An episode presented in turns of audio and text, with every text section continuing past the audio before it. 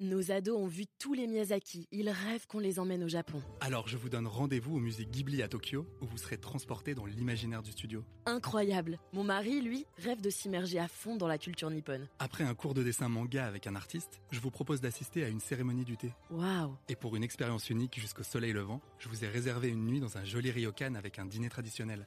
Je nous y vois déjà.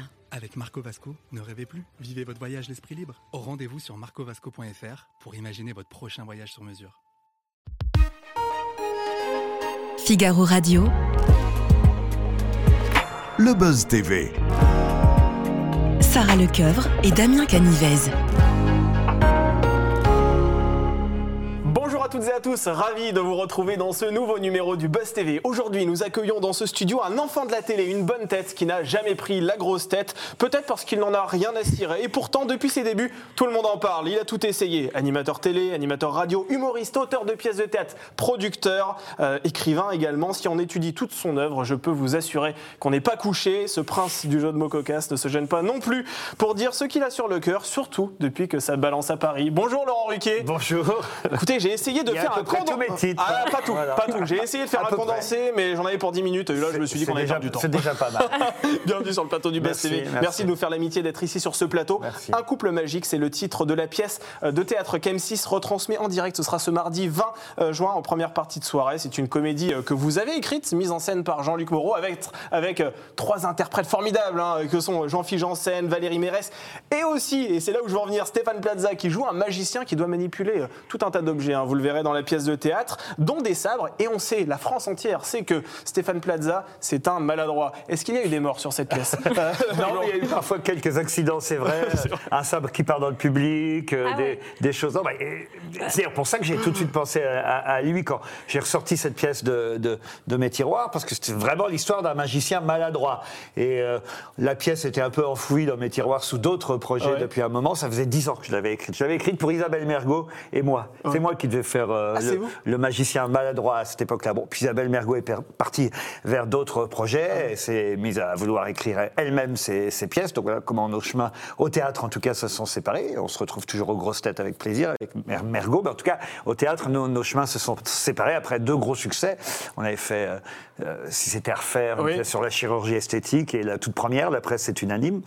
Et donc voilà, la pièce était là, à traîner dans mes tiroirs depuis Ouais. un moment. Et je me suis dit, tiens, pourquoi pas Stéphane Plaza Puisque moi, je l'avais vu déjà au théâtre. C'est un vrai comédien de théâtre. Et je savais qu'il cherchait une pièce. Je peux même vous faire une confidence, ça s'est fait lors d'un voyage commun avec quelques camarades en Afrique. On était. Avec les grosses têtes Alors, pas, que les grosses têtes, non, c'était vraiment des copains. Euh, mais il y avait Jean-Phi, euh, Valérie Mérès. Et là, euh, Stéphane s'est mis à parler de, de- de la recherche d'une pièce de théâtre. Et je me suis dit, mais oui, bien sûr, j'en ai une. Ouais. Et on a distribué tout de suite les rôles. Valérie, Jean-Phi, c'était fait. On a l'impression que ce rôle est quasiment écrit sur mesure pour Stéphane Plaza quand on Pourtant regarde non, pourtant euh, non, pourtant non. Alors après, j'ai réécrit évidemment. Ouais. Avant euh, que la pièce ne démarre, il va de soi que j'ai euh, enfin, passé un petit coup de pinceau sur une pièce que j'avais écrite il y a- dix ans. Même l'agent, Jean-Philippe Janssen, c'était pas un agent homosexuel.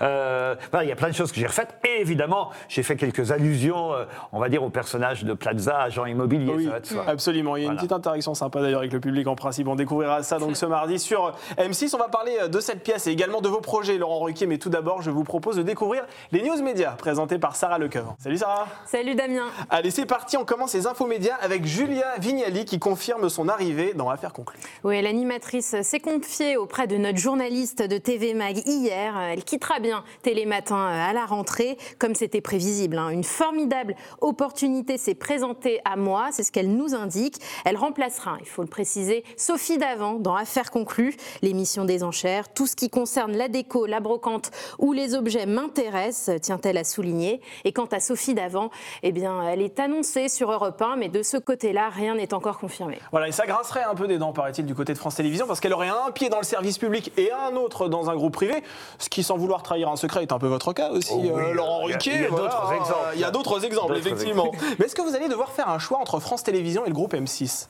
J'ai jamais eu euh, besoin de faire ce C'est choix. vrai, en tout jusque-là. Non, non, non, pourquoi non, non À partir de la saison prochaine, vous n'aurez pas à faire un choix entre Non, non, France non, en tout cas, on m'a jamais demandé de faire ce choix. Non, non. Donc ça veut dire que les enfants de la télé, en principe, ça va continuer? A priori, oui, oui, on est en pleine discussion. Là, j'avoue, je ne me suis pas trop occupé de ça pour l'instant, mais là, c'est la dernière quinzaine de juin, ça va être l'occasion de parler de tout ça. D'accord, c'est vrai qu'on est en pleine période de mercato. on poursuit ces infos euh, médias, Sarah, avec France Télévisions qui réagit au classement de Lazara à l'Eurovision. Nous sommes déçus par l'attitude qu'a eu Lazara. Ah bah c'est ce que déclare Stéphane Sidbon-Gomez, le directeur de l'antenne et des programmes de France Télévisions, dans les colonnes de Télé Loisirs. Alors, pour rappel, hein, à la fin de l'émission, à la fin du concours, la Québécoise avait fait un doigt d'honneur euh, à la caméra pour contester à sa façon euh, sa 13e place. L'Eurovision n'est pas une science exacte, mais on ne s'attendait pas à être aussi bas dans les résultats, a ajouté le numéro 2 du groupe du service public. Je m'adresse à celui qui a commenté l'Eurovision pendant à plusieurs reprises. hein, Deux euh, fois. je crois, deux fois.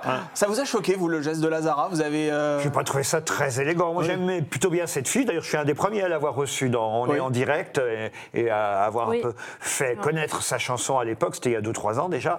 Et, et donc, non, j'aime bien l'artiste, mais c'est vrai que là, on sent qu'elle avait un peu pété un câble. Quoi. Avant, déjà, euh, voilà, il y avait des rumeurs qui Ouais. persistaient sur, Sur est-ce qu'elle serait là? Ouais, Déjà, ça commençait mal. On n'était même pas sûr qu'elle serait Oui, là. qu'elle allait Donc, se présenter, ouais. donc voilà, euh, bon, le doigt d'honneur, c'était pas très très élégant, euh, c'est vrai. euh, C'est un, un- un signe qui veut dire Zara. C'était une belle conclusion pour cette belle séquence, en tout cas, de l'Eurovision. Allez, on poursuit cette interview tout de suite avec l'interview du Buzz TV et la pièce de Laurent Ruquier.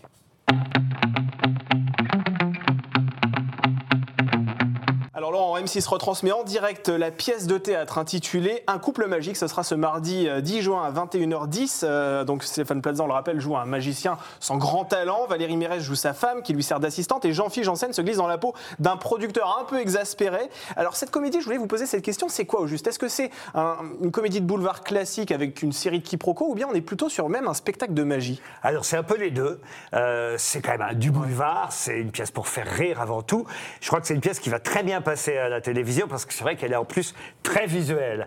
Vu qu'effectivement j'ai inséré avec l'aide de Jean-Luc Moreau, euh, le, le metteur en scène, mais les tours étaient déjà prévus. Je savais pas exactement comment ils allaient pouvoir les faire parce que moi je ne suis pas euh, magicien, c'est ça mon problème. Mais en tout cas, en tout cas, j'avais évidemment inséré la boîte magique, le moment où Plaza disparaît, Valérie Mérès euh, en lévitation, tout ça c'était déjà dans le texte. J'avais envie de faire un spectacle euh, visuel. À l'époque, en fait, Isabelle Mergot, quand elle m'avait commandé une pièce il y a 10 ans, m'avait dit Je veux être en petite tenue euh, sur scène. Ah oui. C'était ça.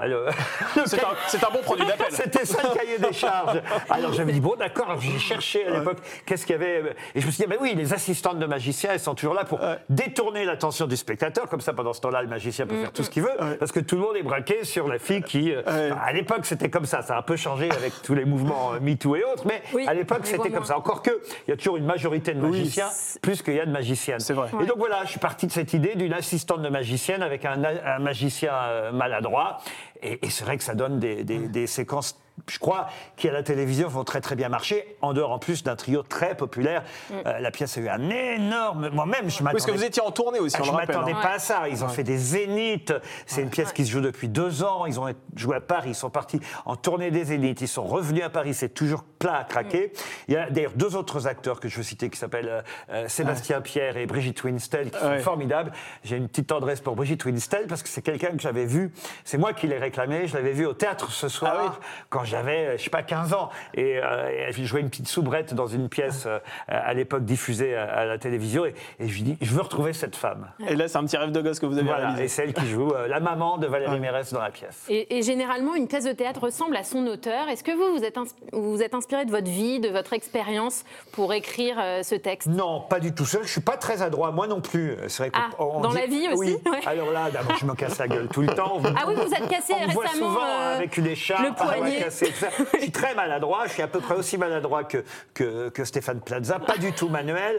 Donc c'est vrai que le rôle que j'avais écrit, il me correspondait plutôt bien. Mais moi, c'est par manque de temps. Puis surtout, c'était une demande d'Isabelle Mergo. Elle voulait absolument jouer avec moi à l'époque. Ouais. Bon, voilà. Donc c'est pour ça que vous avez pas et là, repris le rôle, au- final, je pouvais pas trouver un meilleur trio euh, que, que, que celui-là. Franchement, Ouais, ils et sont ça géniaux. marche bien. Et c'est vrai qu'on connaît bien l'animateur que vous êtes, un peu moins l'auteur de pièces de théâtre. Comment vous définiriez le style Laurent Ruquier? Les journalistes, pardon hein, de vous reprendre, euh, les Molières parfois euh, oublient euh, l'auteur de théâtre que je suis, mais Ouais. le public pas, parce que Ouais. j'en suis à ma douzième pièce de vrai. théâtre.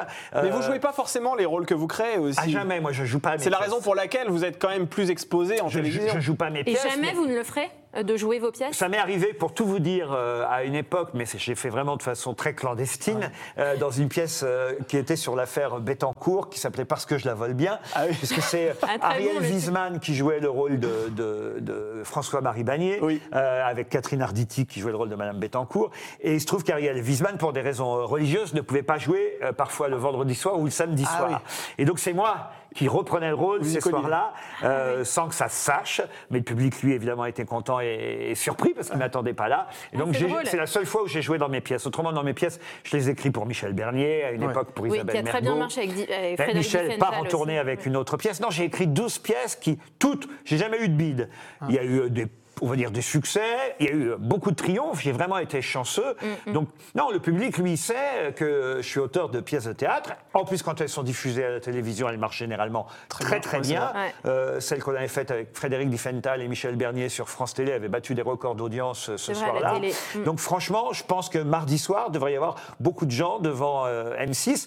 Ça aurait pu être sur France 2 parce que euh, voilà, je suis sur France 2, mais il se trouve que Stéphane Plaza Ouais. est, est- est animateur sur, oui. euh, sur M6, donc c'est plus logique. Quasiment tous les jours, c'est plus logique que ce soit sur M6. Voilà. Et il y en a d'autres dans les tiroirs, des pièces de théâtre Oui, que celle-ci euh, était dans un tiroir, Oui, euh. D'abord, j'ai une nouvelle pièce que j'ai écrite euh, l'été dernier, un monologue qui se jouera, je l'espère, en janvier prochain, avec une seule femme sur scène. Mais je vous garde. euh, Ah oui, j'allais dire qui, Ah, qui Quelle actrice Oui. Ah, une, actrice que tout le monde ne connaît pas forcément, mais qui a été nommée au Molière en Ah tout ouais. cas, et, et qui euh, va jouer. Mais je peux pas vous dire quoi encore. Je préfère garder le secret.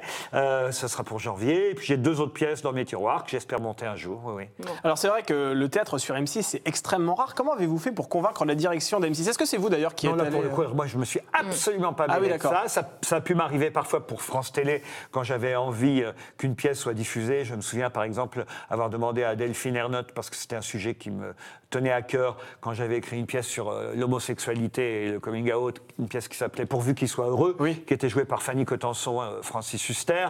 Et, euh, et, et- et là, j'avais Delphine Ernotte était venue voir la pièce, et puis elle, elle avait accepté ensuite que la pièce soit diffusée sur France Télé en prime. Mais alors là, pour M6, je me suis absolument pas C'est occupé pas vous de qui ça. êtes allé, euh, je pense à la porte de Nicolas Je pense que Taverneau. c'est Stéphane Plaza qui, euh, qui est habitué à frapper à la porte de Nicolas bah, Taverneau. avec toutes les émissions qu'il a, à mon avis, il dort dans le bureau de Nicolas C'est même Taverneau, lui, à mon hein, avis, qui a euh, installé la porte. C'est sûr, c'est sûr. Certainement. Alors votre vie professionnelle, on le sait, ne s'arrête euh, bien évidemment pas au théâtre. On, on vous écoute chaque jour euh, sur RTL dans les grosses têtes de 15h30 à 18h. Bah, D'ailleurs, il y a trois grosses têtes dans la pièce. Et il y oui, en a c'est trois. C'est toutes des grosses têtes. Ouais. Comme par hasard, d'ailleurs. C'est aussi ce qui a fait le succès de la pièce, bien sûr. Les gens avaient le plaisir de voir trois grosses têtes réunies sur scène, Plaza, Mérès et Jean-Phi. Ouais, Et alors ça fait presque 9 ans les grosses têtes. Vous ne vous lassez toujours pas de l'exercice? Non, parce que d'abord, il y a toujours des euh, nouvelles personnes qui viennent. Là, j'ai mon, mon ami Vincent De Dienne qui revient pour euh, deux émissions euh, euh, ce vendredi et la semaine prochaine. Il y a Toen qui, quand même, a, a été une entrée marquante. Le retour de Roselyne Bachelot, Rachel Kahn, Olivier Bellamy, pour qui j'avais une énorme admiration euh, quand Ouais. il était sur Radio Classique, euh, qui nous a rejoints. Non, franchement, chaque année, il y a des gens nouveaux. Jérémy Ferrari qui a explosé Oui, cette année super, ouais. aux grosses têtes. Non, euh, franchement. euh, Et on annonce Marc-Antoine Lebray, ça vous confirmez alors Marc-Antoine Lebré, euh, Qui il y a de fortes chances effectivement qu'il soit aux grosses têtes euh, la saison prochaine, mais seulement dans une rubrique à la fin de l'émission pour annoncer justement sa présence dans le 18-20 de, de RTL. C'est quand même le seul qui vous imite à la perfection, Marc-Antoine Ah Lebré. oui, hein. à la Ah ouais. perfection. mais, il le fait- mais lui, il le fait avec affection, gentillesse. Et on Ah, a travaillé euh, souvent ensemble et je l'aime beaucoup. Qu'il y en a d'autres qui ne le font pas avec gentillesse. Pas forcément. C'est vrai Ah bah attendez, citez des noms parce que je les ai pas en bah, de toute façon, il n'y en a pas 12. Ah, oui. Ah non, Canteloup, Gérard. non, Canteloup m'imite pas, Canteloup. Ah, il Non, vous imite pas Non, Et non. Gérard Et Gérard, bah, Gérard je, dois- je suis assez vieux pour qu'il puisse m'imiter. oui. C'est vrai qu'on va pas citer toutes les voix qui vous entourent, mais elles sont énormes, enfin elles sont très nombreuses. Pourquoi y en a-t-il autant? Est-ce que vous n'aimeriez pas vous appuyer plutôt sur une équipe réduite, euh, comme le font d'autres émissions de bande Mais c'est pas une émission de bande. Les grosses têtes, par tradition, et, et c'est aussi ce que faisait Philippe Bouvard. C'est un peu ce qu'il a perdu Ouais. d'ailleurs les dernières années, euh, Philippe Bouvard, quand il a euh, un peu justement recentré euh, les, les grosses têtes, et ce qui a un peu fait chuter l'audience ces années-là, dans les années 90 et Oui. 2000, c'est qu'il s'était voilà, un peu resserré sur 5-6 chansonniers. Ouais. Et, et alors que c'est pas ça, les grosses têtes. C'était pas ça. Le gros succès des grosses têtes, c'est les années 80. Euh, ça a commencé en 77. hein. Je connais l'histoire de l'émission par cœur. Ah J'étais fan de cette émission et je le suis toujours, même si je l'anime encore aujourd'hui. Et, et- et les grosses têtes, c'est un club. Ouais. Un club dans lequel venaient Jean-Claude Brialy, Jeanne Birkin, Gérard Jugnot, que j'ai récupéré depuis, Jacques Martin, Olivier de Kersauzon.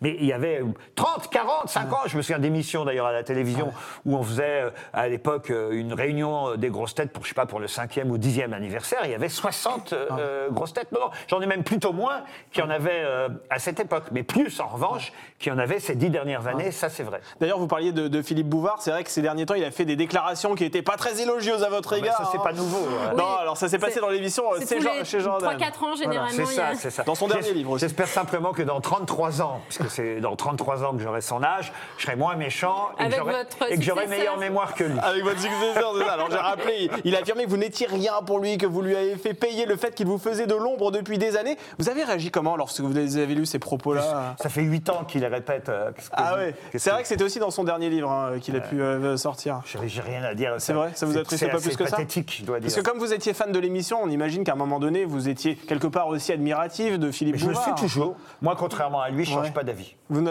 D'accord. le portez toujours dans votre cœur malgré euh, l'inimitié qu'il peut C'est pas quelqu'un qu'on vous. puis- qu'on peut vraiment beaucoup porter dans son cœur, c'est quelqu'un pour qui on peut avoir de l'admiration. Ah, Oui. D'accord. Voilà. S'il a apporté quelque chose euh, Voilà, aux médias. très différent. Ok. Et, et en parlant de ça, puisqu'on est dans cette, euh, ce catalogue, l'humoriste Fari aussi, il a une dent Ah. contre vous, il l'a fait savoir Pas récemment. vraiment, ça aussi c'est pas neuf, c'est toujours des vieilles histoires qui ressortent. Oui, c'est par rapport à On ne demande qu'à en rire. hein, L'émission, euh, un vieux débat, enfin un sketch. hein, euh, Ouais. Vous vous rendez compte, ça date d'il y a, d'il y a 12 je sais ans. pas, voilà, 12 Mais ans. apparemment, il est encore en travers de la gorge, Farid. hein, c'est ce qu'il a euh, déclaré. Que que- Le- C'est triste pour Alors lui. que vous l'avez recroisé depuis. C'est triste pour lui parce que j'ai l'impression quand même que l'émission a, a- a- a vraiment fait sortir. Enfin, m'accuser d'être raciste, c'est comme si je l'accusais lui d'être antisémite parce qu'il s'était attaqué à Jean Benguigui. Vous voyez Ouais. ce que je veux dire? Il y a quelque chose. Là, on est chez les fous, quoi. Enfin, ça, par contre, ça peut, ça peut vous heurter un peu plus parce que c'est vrai que vous n'êtes pas euh, connu pour être. Bah, euh, j'ai l'impression qu'on ne de demande qu'à en rire a fait sortir euh, des gens comme euh, Walidia, bah, des beaux noms, Ahmed. Ahmed Silla. Non, mais parlons justement euh, d'humoristes qui, qui, Ah oui. qui pourraient laisser, pardon, hein, de, de Oui. vous reprendre, mais ça n'a rien à voir. Euh, Ouais. S'ils m'accusent de racisme, je suis surpris parce que vraiment, j'ai l'impression qu'au contraire, l'émission a montré toute une nouvelle génération de tout horizon. Euh, mais moi, de toute façon, je vois pas de noirs, de juifs, de blancs, de je ne sais quoi, tout ça. Moi, un humoriste, il est drôle ou pas. Peu importe, euh, le reste, je- moi je ne regarde pas la couleur des gens, c'est- de la folie, j'ai l'impression qu'ils la regardent plus que moi. D'a- D'ailleurs, Et elle vous manque l'émission Bah oui. Demande qu'à en rire. Vous aimeriez qu'elle revienne à la télé? C'est impossible qu'elle revienne cette émission. Pourquoi? Parce que parce que c'est Catherine Barma qui la produisait. Ah oui. Euh, J'ai pas envie de retravailler Oui. avec elle, à moins qu'elle dise OK, euh, je suis productrice de l'émission euh, euh, avec toi, et, mais je, je, suis, je, je suis pas présente. Remarquez, c'est ce qu'elle avait fait les derniers mois de l'émission. Euh, On n'est pas couché, elle n'était pas présente non plus, et ça se passait pas si mal. Donc c'est possible, mais, mais je crois pas qu'elle l'acceptera. Bon, mais moi, je serais partant, parce que je crois qu'il y a une nouvelle euh, génération euh, d'humoristes à, à- à présenter. L'émission a, a vraiment fait connaître des tas de gens à cette époque-là. Et aujourd'hui, n'en déplaise à, à, à Fari, je peux comprendre qu'il ait un mauvais souvenir de cette émission, parce que lui, il n'a pas marché dans cette émission. Mais il y en a d'autres Oui. qui n'ont pas marché et, et qui ont euh, eu du succès. Fari, il est très très drôle, il a beaucoup de talent, mais bon voilà, c'est c'est comme ça, ça n'a pas marché ce jour-là.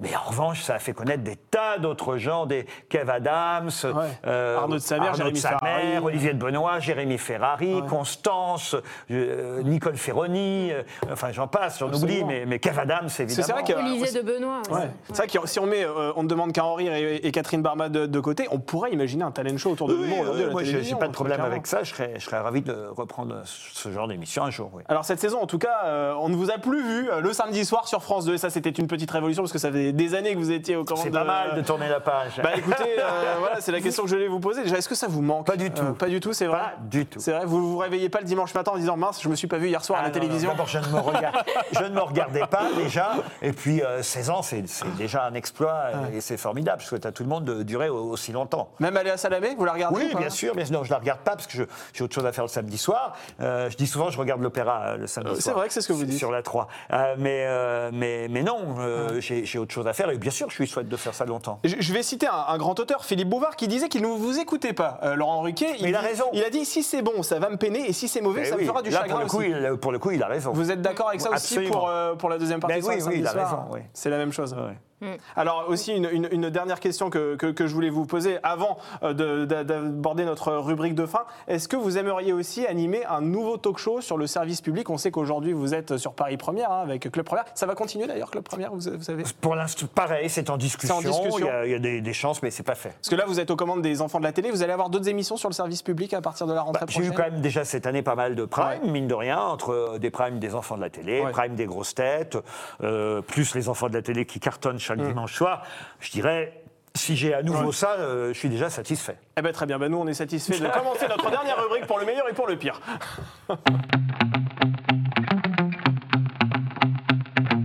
Alors pour le meilleur et pour le pire, on vous pose une série de questions un peu plus en lien avec la globalité de votre carrière. Et la première question toute simple que je voulais vous poser, quel est votre meilleur souvenir de carrière? Ah, à chaque fois, j'hésite entre deux ou trois, mais souvent je réponds et je ne vais pas changer donc de réponse.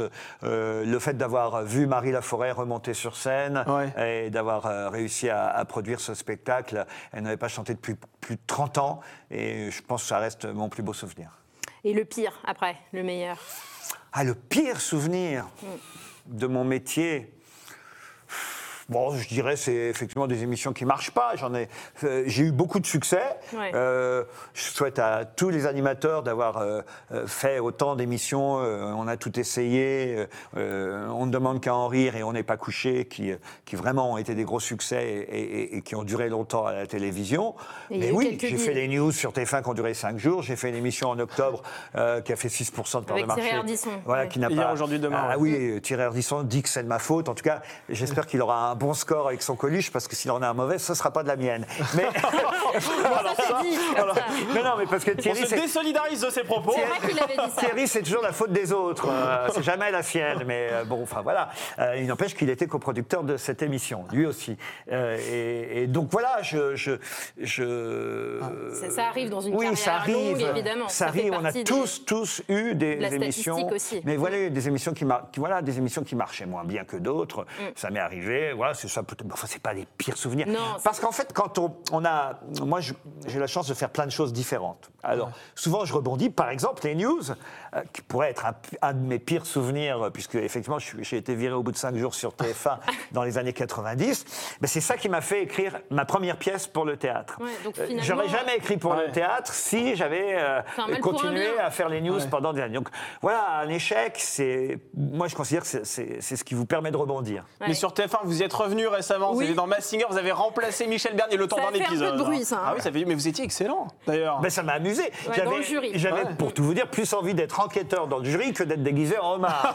mais mais c'était effectivement pour. Même si ça vous allait bien au teint, le homard. C'était effectivement pour remplacer euh, Michel ma, ma camarade Michel, qui en plus jouait ma pièce. Il y avait, Ouais. une, il y avait une vraie raison. C'est- J'étais le fautif dans Oui, cette c'est affaire. C'est à cause de moi qu'elle ne pouvait pas faire l'émission, puisqu'elle jouait ma pièce. Donc c'est moi qui l'ai Mais remplacée. ça, c'est extrêmement rare de voir un animateur qui officie sur M6, qui en même temps est sur France 2, aller sur TF1. Non, mais moi, je n'officie avez- pas sur M6. Oui, Non, dans le groupe M6. J'officie sur Club Première. Oui. Je ne suis pas sur M6. Club Oui. Première, c'est une chaîne cryptée. Quand je dis M6, le Euh, groupe M6, c'est-à-dire RTL. ouais, oui, euh, mais, mais- France Télé n'a pas grogné De quoi donc? Euh, que vous soyez dans Massinger.